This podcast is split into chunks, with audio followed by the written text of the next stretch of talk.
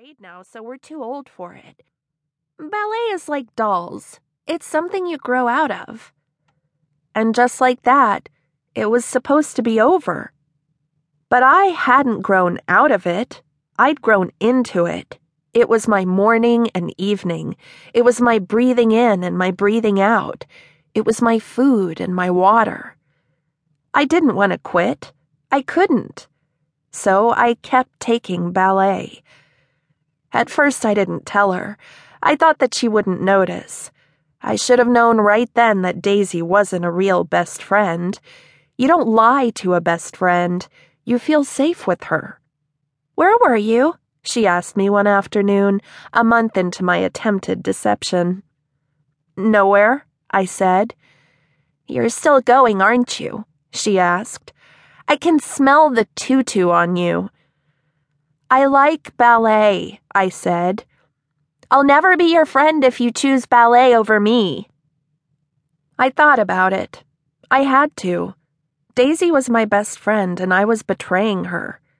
But quitting ballet? That seemed even more awful than losing Daisy. I chose ballet. That year, Daisy got the whole school to give me the silent treatment. Almost every day after school, I took a bus downtown and took ballet. But in the end, I wasn't convinced that it was worth the suffering that I endured at school every day. The silent treatment wore me down. I hadn't made any other friends at ballet class over the years because Daisy and I had always been so inseparable, impenetrable. Nor was I the best in my pre pointe class. I was close to the worst. The teacher kept telling me that my turnout was bad, my extension was awful, and my arms were wobbly. And that I was lazy. In sixth grade, I cried every night. By the end of the year, I couldn't take it anymore. I quit. Daisy immediately sniffed it out on me. It was easy to tell because one day after school, instead of leaving early with my big dance bag, I was just there, ready to hang out. I knew you'd see the light, she said. Ballet is stupid. Friendship is much more important. I stepped right back into being her number one best friend, going along with whatever she said. On the surface, everything was good. I was the perfect teenager. But underneath, I started having these moments where I would panic a little like maybe I was missing out on something bigger, more important, more beautiful.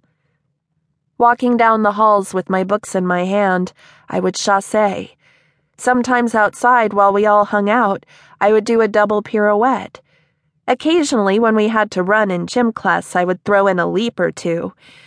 It seemed that no matter how much I tried to squash it, dancing always tried to gurgle up. What are you doing? Daisy would ask. It was only when Daisy spoke, and she spoke a lot, that the impulse to dance would stop. Nothing, I would tell her. It looked like dancing, she said. I was just goofing off. Well, you looked silly. Don't do it.